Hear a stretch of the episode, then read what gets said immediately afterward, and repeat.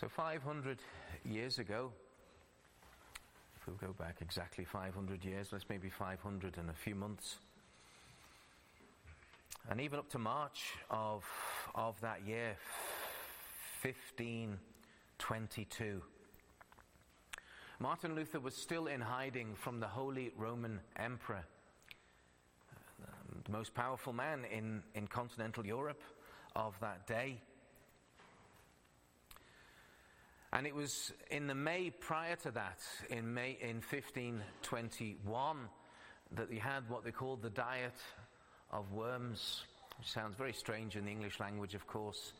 But a diet, a diet, was a day appointed for a judgment. That's what a diet uh, means um, in that context. Uh, a day appointed. And it was in the German city of uh, Worms which in English is pronounced worms. So upon this imperial day of judgment, and as it turned out it was more than one day, we know that Martin Luther was brought uh, before the emperor, before the representatives of the Church of Rome, before the, the princes uh, that ruled under this emperor, the dukes and the princes. And he was, it was demanded of him that he would recant that he would say those things that he had said and had, had, had written and disputed about, that he was to recant. And as Martin Luther was considering these, these, these, this table that was filled with his works, and he was asked to recant them all, he asked for a day to, to pray and to consider his answer, and that was graciously given. And so the following day he came and he, he was asked to give his answer.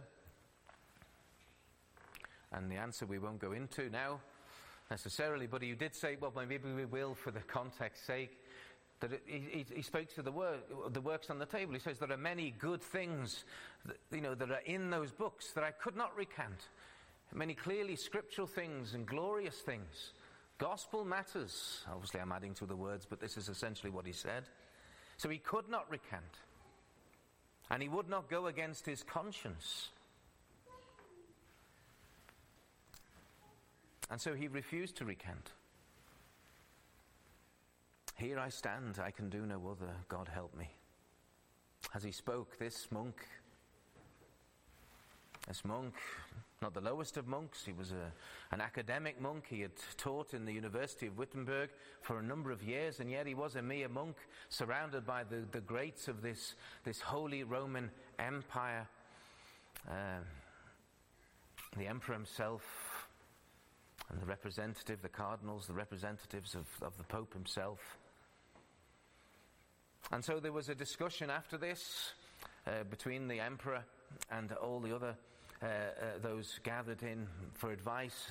And essentially, uh, Martin Luther was now condemned, and nobody was to give him help. Nobody was to give him any any any provision, any any any protection was was now forbidden. This now became law. That Martin Luther was a was was a fugitive, and indeed, but he was already promised that he had uh, uh, leave to leave the the diet uh, without being arrested at that moment. But his, his life was now forfeit. And if you know the story, you know that on his way uh, uh, home that he was kidnapped. But actually he was kidnapped by the good guys.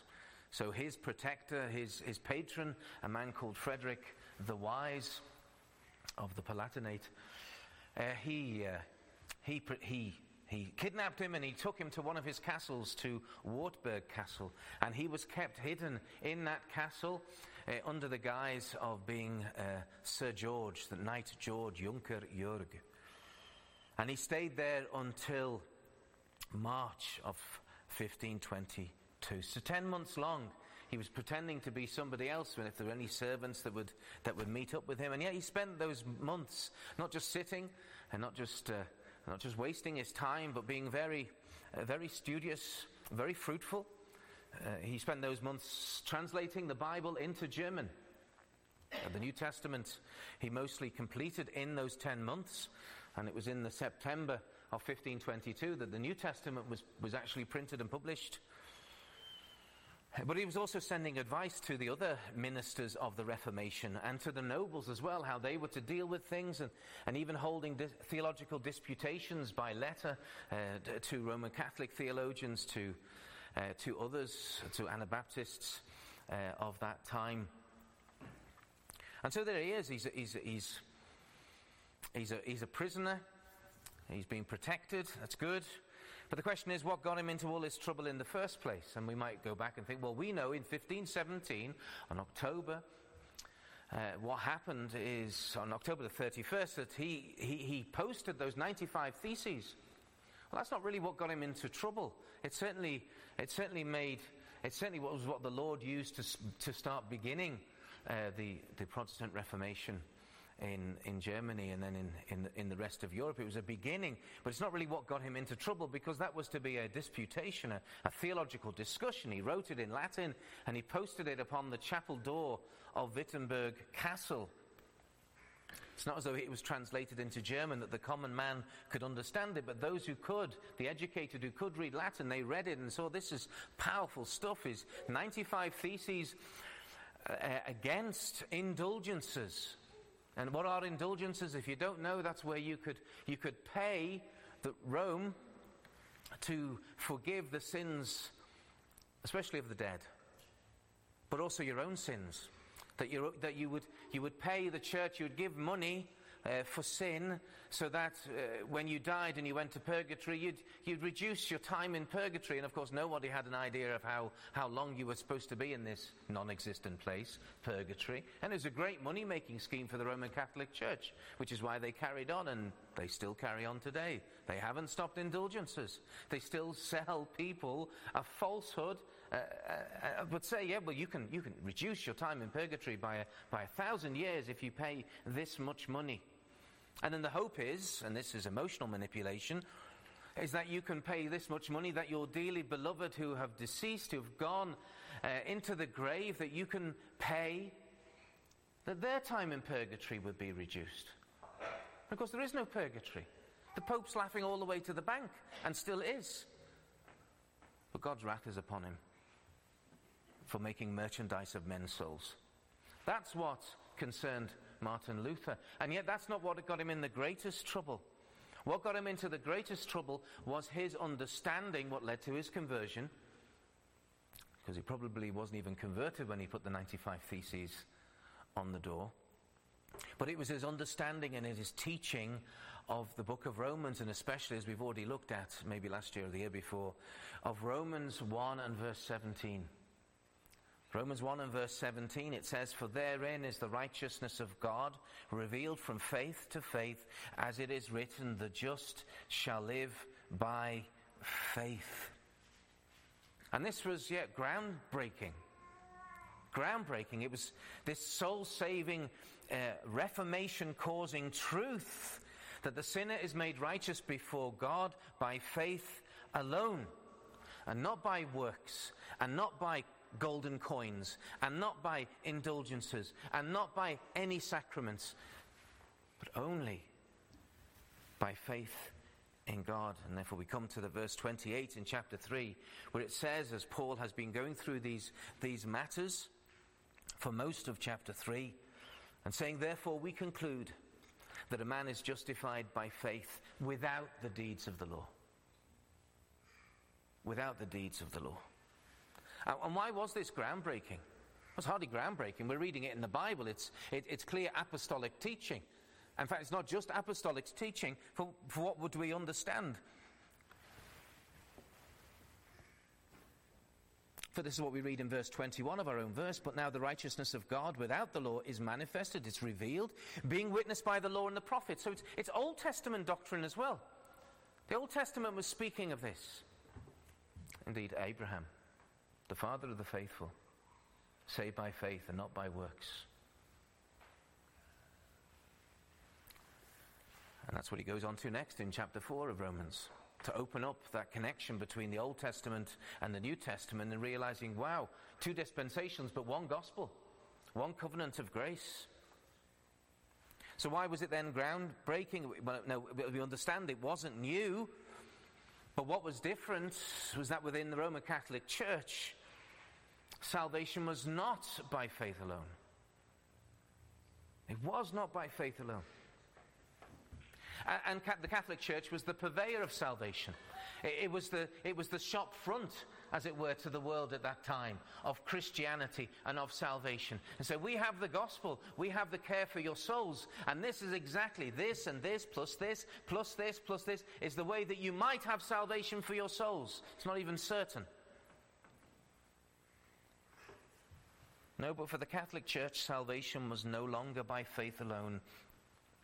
Salvation, they would say, was to be preceded by a sacrament, by the sacrament of baptism.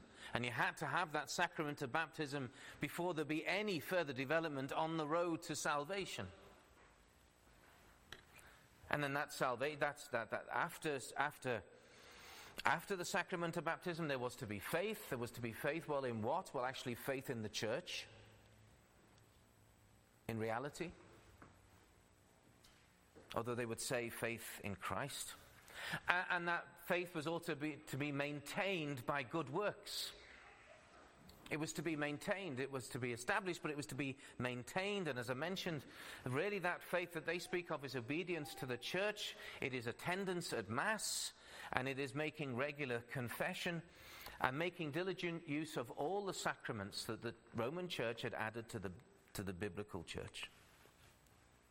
You may not know, or you do know, there are only two sacraments that Christ established in the New Testament that is baptism and that is the Lord's Supper. But they added another five. Another five, and all of those you needed, well, you couldn't have ever have all five. because you either, one of those was for priesthood, a sacrament of priesthood, and the other one was a sacrament for marriage. And if you were a priest, you couldn't get married. So you could only ever get six. But six out of seven, if you got six out of seven, uh, then the Catholic Church says you might be saved and you, you, you, you might be not too long in purgatory, which doesn't exist. Now, do remember this, and, and, some people make this mistake to say that the Roman Catholic Church does not say justification by faith. She does. She does say justification by faith. Uh, and she's been very clever about this, especially in the last 20 or 30 years, in going to, to, to what should be Protestant denominations and, and, and having uh, discussions and open debates, and, uh, so that you would have so called Protestant denominations and the Roman Catholic Church coming together and making a declaration on, on, on, on righteousness or justification and saying, yes, we all believe justification by faith. And the Protestants should be able to put a, a full stop there. But the Catholic can't. They have to put a comma. Because that's not the end of the story. That's not the whole story. That's not the whole truth. Because as soon as the Roman Catholic Church would believe that and teach that, she would be reformed and would lose all that earthly authority and lose all that money making schemes, but she won't. The whore will not give up her money stream. And I use the language of Revelation there. No, she cannot say justification by faith alone because Rome really teaches a works salvation. Yes, there are things that God has done, but you must do the rest.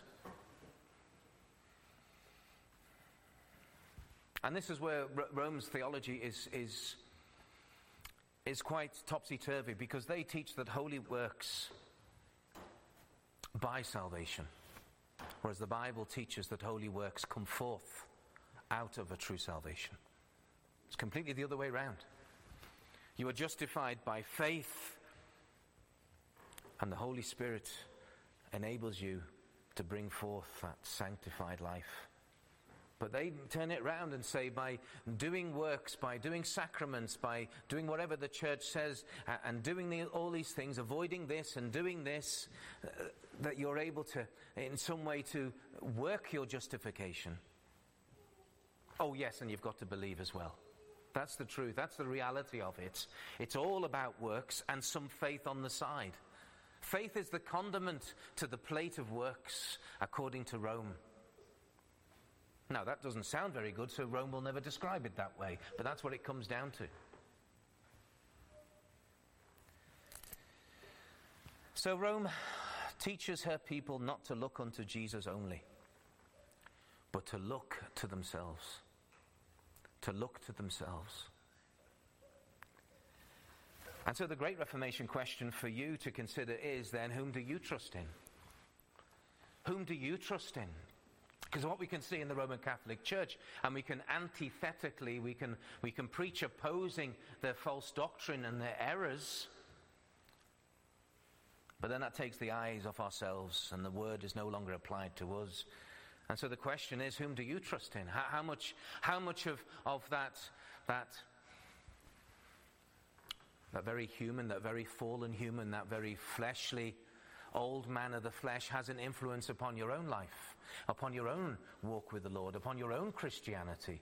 How much truly is it of faith alone, or are you trusting in yourself just a wee bit?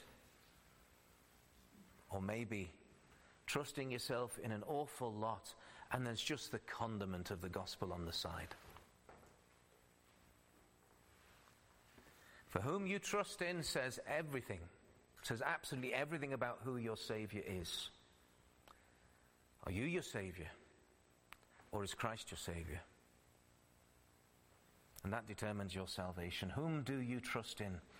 It's the title of this message with the Lord's help uh, this morning.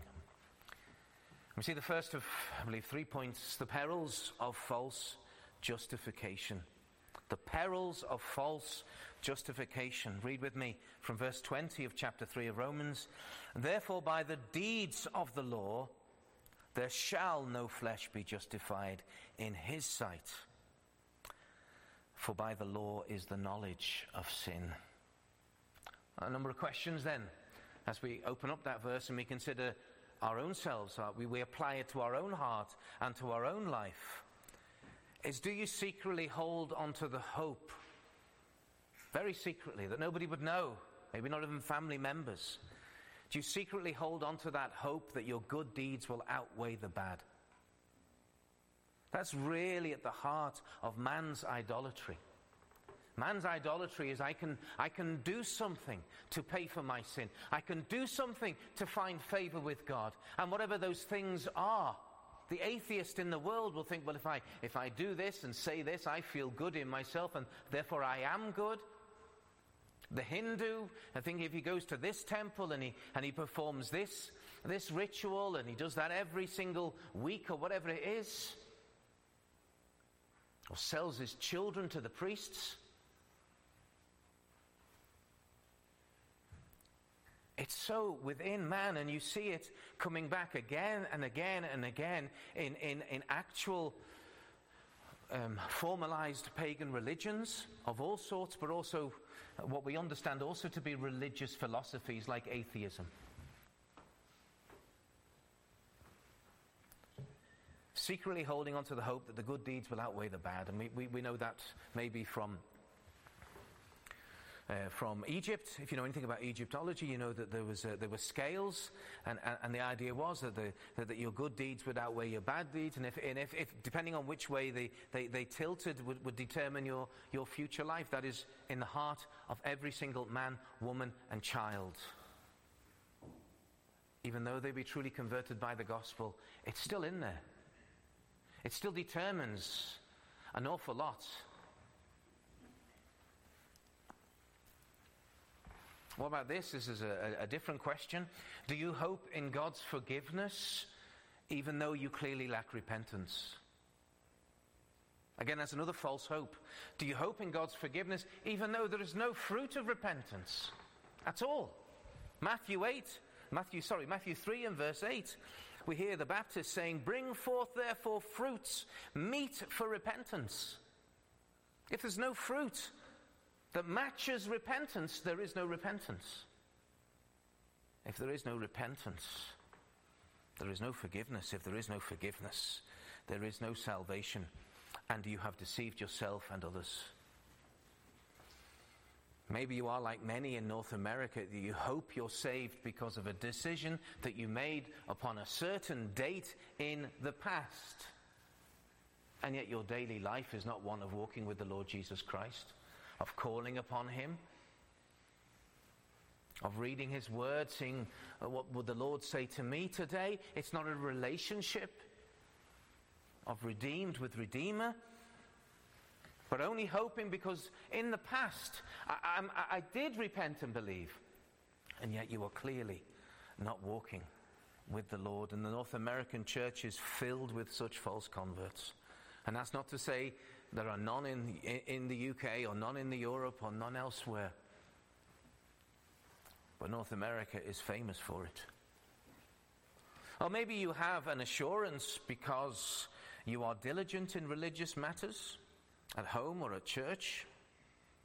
But again, your assurance is based upon you and upon your works and what you are able to do and, and what you think the quality and the worth is of those things that you do. That is a false assurance. Because again, instead of looking unto Jesus, you're looking unto yourself. And so, whichever deeds of whichever law you aim to keep, be it the moral law, the Ten Commandments, be it the ceremonial law, I think, well, who keeps that? You'd be surprised. A ceremonial law, your own law, your own rules. Whatever law uh, you're, you're looking to keep, it makes no difference because no keeping of any law will help your soul or save your soul. As we read in verse 23, for all have sinned and come short of the glory of God, short of the standards of God, short of giving God the glory in all that they do in their head, in, the, in, the, in their heart, with their mouths, with their deeds, whatever it is, wherever they do it, falls short of the glory of God. Everything there's hints at the depravity of man. All have sinned and come short of the glory of God, way below the standards of the Lord in everything. And because, therefore, we understand that all have sinned, that means all are guilty. All are guilty as sinners before God, and therefore everybody is unrighteous. And when you are unrighteous, it means three important things. It means many other things as well, but it means three important things for what we're looking at this morning. It means you are still unforgiven. It means you are still under God's wrath because you are still God's enemy.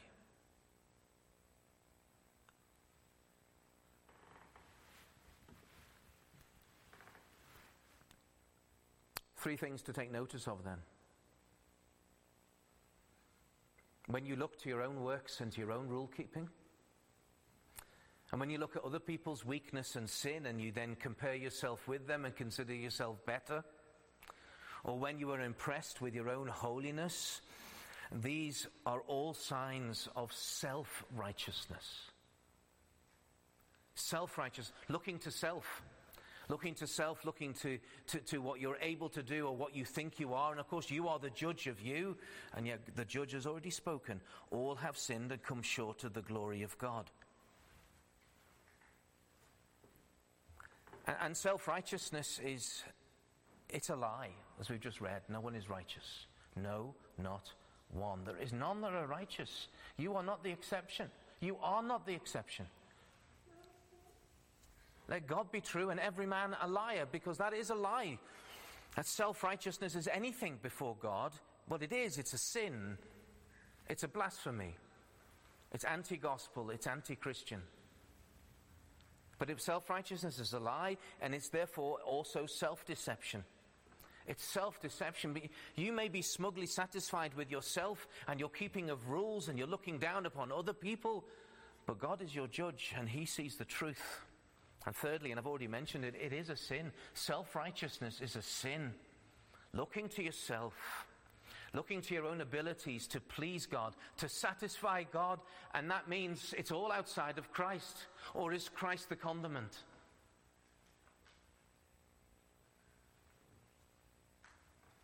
It is because you are sinner that the Lord does not help you. There is no self righteousness, shall we say. Yes, there is self righteous attitudes, but there is no righteousness of self. The law does not he- help you, the law condemns you. What did we see? For by the law is the knowledge of sin. It's the knowledge of this is sin, and, and, and I've sinned. And as the Lord opens up the Ten Commandments in the, in the Sermon on the Mount, he goes d- deeper and deeper. He says, it's not just the external, it's not just external murder, but do you hate It's murder of the heart. Yes, you've never cheated on your wife, but have your eyes looked with adultery upon another woman? Or women upon another man?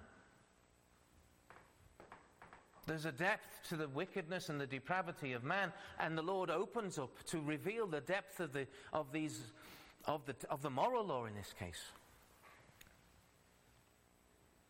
Therefore, for this reason, for this reason, by the deeds of the law, strictly speaking, the moral law, but any other law, there shall no flesh be justified in his sight.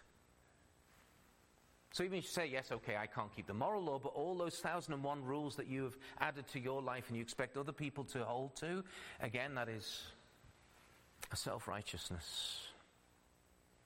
But the right and the biblical understanding of the law of God is that you have not kept it at all. You have been unable to keep it. You haven't kept it in thought, in word, in deed, and never done it. Never kept the law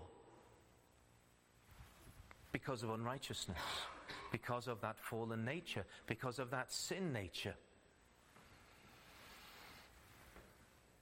But when someone who is in their sin or some Christian who is sinfully looking to their own works and to your own abilities, and you look to your own religion, your own whatever, it makes you a legalist. The Hindu is a legalist. The Roman Catholic is a legalist. There are legalists amongst Protestants. Thinking if I do this and I do that, then you're trusting in the keeping of rules, whether they be God's rules or your rules. But the great warning that goes out from our passage today as we're considering the righteousness of God, not the righteousness of man, as we're considering the righteousness that is only to be found in Jesus Christ, the great warning to the legalist is you are not trusting in Christ alone. And that is the word that separates the false religion of Roman Catholicism and true biblical Protestantism alone. You're not trusting in Christ alone. You know, the Lord said very clearly in Luke chapter 5 and verse 32, He says, I came not to call the righteous, but sinners to repentance. And here's the problem with the legalist they think there is some righteousness within themselves. And Jesus says, I've not come to call you. I've not come to call the self righteous. I've not come to call those that have a look to themselves and to their own works, to their own holiness. I've not come to this, but I've come to call sinners to repentance. And that is ever the case. The Christian that, that boasts of their own doings despises the work of Christ. Because it is the work of Christ, it is the work of Christ's righteousness that we need, not our own.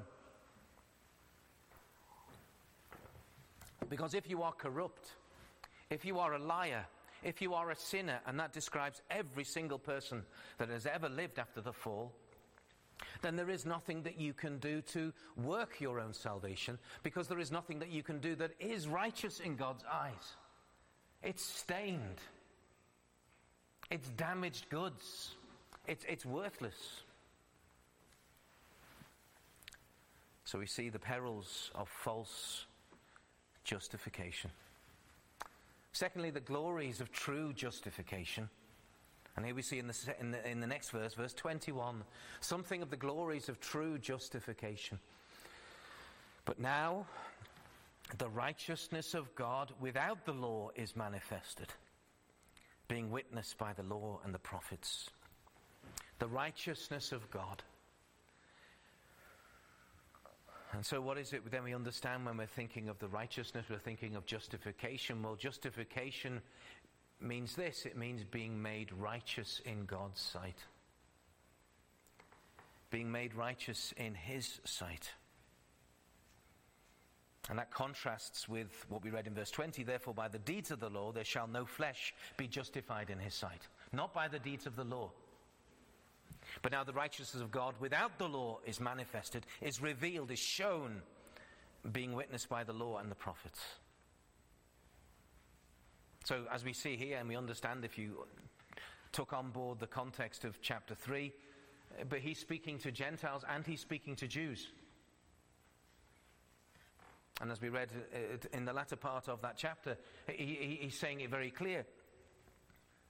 In verse 30, seeing it is one God which shall justify the circumcision, that is the Jew, by faith, and uncircumcision, the non Jew, the Gentile, through faith. It's the same way.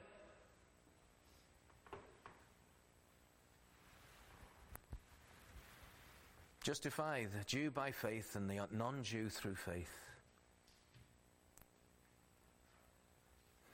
But righteousness, you know, is so incomprehensible to the sinner. Yeah, we may understand it somewhat as a concept. But to, to, to fully understand it is, is, is great difficulty because it's, it's like a foreign language you cannot understand. It is so, it's so different from our own experience in the world and in our own hearts and in our own lives. It's just so different. It is really an expression of the holiness of God when we consider what righteousness is. And, and if you know what the word holy means, uh, an aspect of holiness means just the other, so different.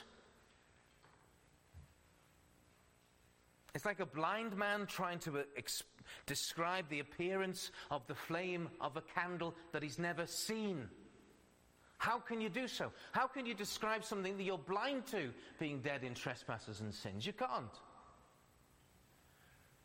We can't. Which is why God has set forth in His Word to help us understand something of what true righteousness is, and warning us against self righteousness, which is in our nature. And true righteousness is something we don't possess. So it's not that we can go home and open the box and have a look at it and examine it and say, oh, that's what it is. We don't possess it. It is non existent on earth. It's like a, a, a, a, chemical element that just does not exist. And yet we're, we're spoken about it here. And it's not something you can buy because you have nothing to buy it with in the first place. It's not something you've experienced. Why? Because all have sinned and come short of the glory of God. We are unrighteous. The flesh, born again believer, is still unrighteous. The experiences that we have are unrighteous. And yet God demands righteousness from everyone. He demands it from everyone. And that's how Paul opens up uh, chapter 3, or at least the first uh, few verses. How shall God judge the world? But God demands it from everyone. God demands it from everyone, but the gospel offers it freely to all that would believe, who would repent of their sinfulness, their unrighteousness, their self righteousness, and would come to God through Christ. So, whereas every sinner is unrighteous, and it's still in the nature of even believers there is the righteousness of Christ, or as it says here, the righteousness of God, which is by faith of Jesus Christ. So God offers justification. He offers the chance for the sinner uh, to be made righteous in his sight immediately. Let us just consider three, three truths that we have regarding justification. Justification, as we understand, is, an, is a gracious act of God. The phrase that's used in the Shorter Catechism is justification is an act of God's free grace. So God is doing something which is good for us that we do not deserve. Instead of judgment, instead of continued damnation, God is being gracious. He's coming to the sinner and he's declaring the unrighteous to be righteous.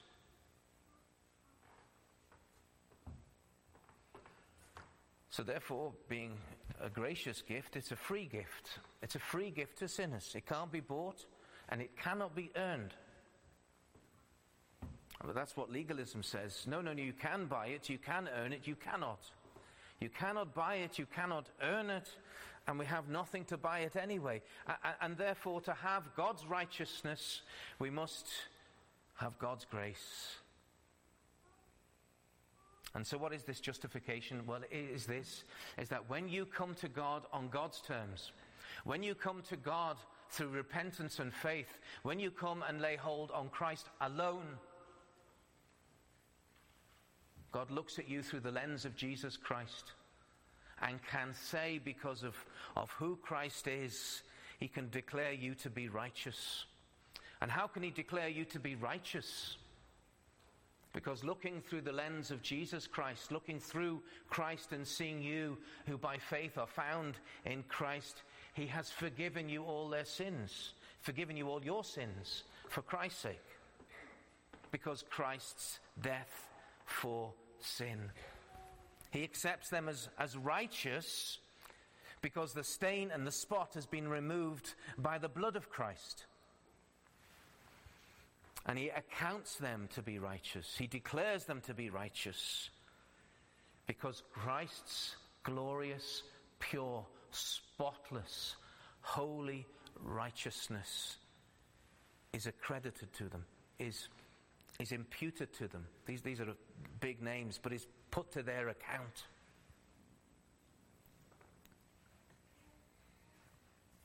It covers them. So here we are, we're a sinner.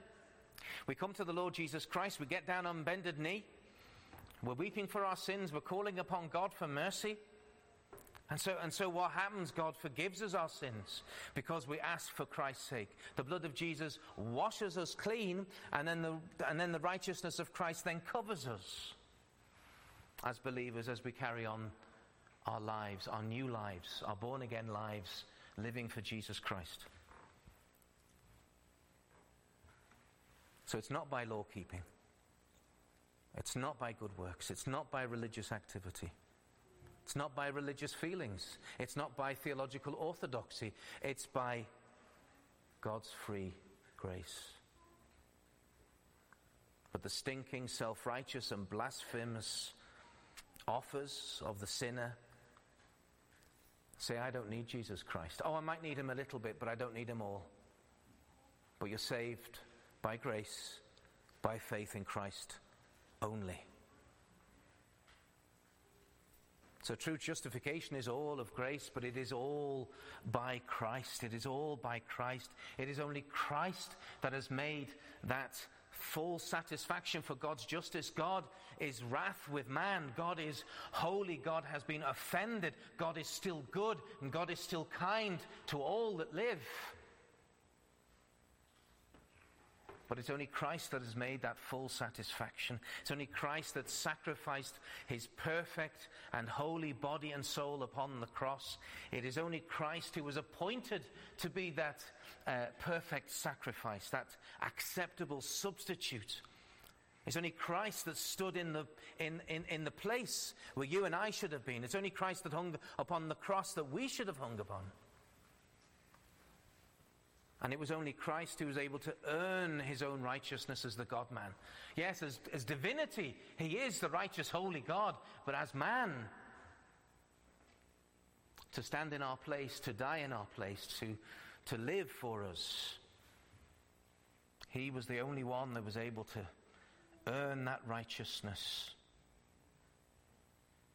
and to give that to all that come to him. And it is only Christ that requires nothing from the sinner for justification. It's only Christ. He demands nothing except faith in Him, except faith in His righteousness, except faith in His work, except faith in His blood, except obedience to His gospel. And it is that glorious faith that binds the sinner to Christ forever. And so, thirdly, therefore, the justification, true justification, is all through faith. It's all through faith in Jesus. And we understand that faith is a gift from God, that the Son of God purchased that gift, that Christ's Spirit works that gift in the heart, together with His Word that is read, that's shared, that's preached. And what happens when this gift of faith is worked? Well, there is conviction of sin. There is conviction of sin. There's a, an opening of the eyes to the deep inability to save yourself. There's also, when the Spirit convicts of sin, There is also an understanding in some way of the truth of the gospel. And you don't have to know everything about the Lord Jesus Christ. You, you don't have to know much at all except that God has given him to be a redeemer for your sin. And that's enough. And then you go to God and you, and you pray to the Lord, forgive me my sin for Christ's sake. And then you receive Christ personally. And you rest upon Christ personally. And through him and with him, you have everlasting peace with God. And so that points us to our last point, which is the way to your justification. The way to your justification, we read there in verse 22 even the righteousness of God, which is by faith of Jesus Christ, unto all and upon all them that believe. And we'll repeat verse 28. Therefore, we conclude that a man is justified by faith without the deeds of the law. What is it if, as we've been preaching and looking through this, these verses, that you recognize yourself amongst those whom we've mentioned, those examples of people who are not justified by faith, who are looking to themselves, who are thinking, if I do this, I do that, or I go there, if I go to a church, if I kneel down, if I light a candle, if I, if, if I, to try my best to keep the Ten Commandments, if I do, do, do, do, do, what if you recognize you are one of those people? Well, and we've just understood it means you have no forgiveness with God. You are not righteous before God because you're not looking to Jesus Christ. You are looking to yourself. What do you do? Well, understand that which we've just looked at. You obtain the righteousness of, uh, righteousness of God only through Christ, not through yourself. It's only by grace, undeserved favor, not by hard worked for self righteousness. And it is by faith. It's by trusting in Jesus and not in yourself. What is faith in Christ? It's a believing all of His word. It is an obeying, therefore, of all His word. And it is following Christ Himself all day, every day. And it's also evidenced, John would say in his first epistle, by loving the people of God. So easy to think I've got the Word of God and I'm obeying some of the Word of God and I'm, I'm attempting to follow the Christ of God, but it's all evidenced about how you love the people of God, who also, by God's grace, have been saved and by nothing in themselves. But if you trust in Christ alone, you will be justified, and this also without taking a glance to yourself and to your own works and your own abilities or your own history or whatever else it is that you put some hope in. But if you put it all in Jesus Christ, that means what? That means you can receive a full assurance of faith because you're no longer looking to you. You're no longer impressed with you, but you're looking to Jesus Christ alone. For by the deeds of the law there shall no flesh be justified in his sight but now the righteousness of God, which is by the faith of Jesus Christ, unto all and upon all them that believe. Remember this, for there is no difference, for all have sinned and come short of the glory of God. Remember this, though, also, but when Christ calls you to repent and believe, He's not calling on you to add to His saving work. He's calling you to Himself. And when you come to Himself, we can just imagine this that Christ, He, he, he, he wears upon him this glorious large robe, a glorious white and holy robe. And, and, and, humanly speaking, we can imagine as the sinner flees to Christ to lay hold on Christ, what does Christ do? But Christ covers him with his righteousness, covers him with his robe. There is no righteousness outside of the righteousness of Christ. There is no salvation outside of Jesus. And therefore, look unto Jesus as the author and the finisher of your faith. Do not look unto yourself, lest you be a Pharisee, a legalist, or a false convert. Look unto Jesus alone. And may the Lord bless his word to our every heart. Amen. Our Lord, we give thee thanks and praise for the gospel. We can, we can do nothing. There's nothing we can do to earn thy pleasure. or to earn salvation or to earn forgiveness. Nothing. But we give thee thanks, O God, for thou hast given thy Son, that whosoever believe in him should not perish, but have everlasting life, and even true life now. Deliver us from legalism. Deliver us from pride and arrogant looking to ourselves. O Lord, it is wickedness. It's blasphemy. It despises the blood of Jesus and is impressed with plastic beads. But Lord, let us look unto Christ as the author and the finisher, the A to Z, the Alpha and the Omega of all our faith and all our righteousness.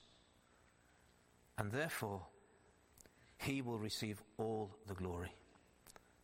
Help us, O God, we pray, in Jesus' name. Amen. Amen.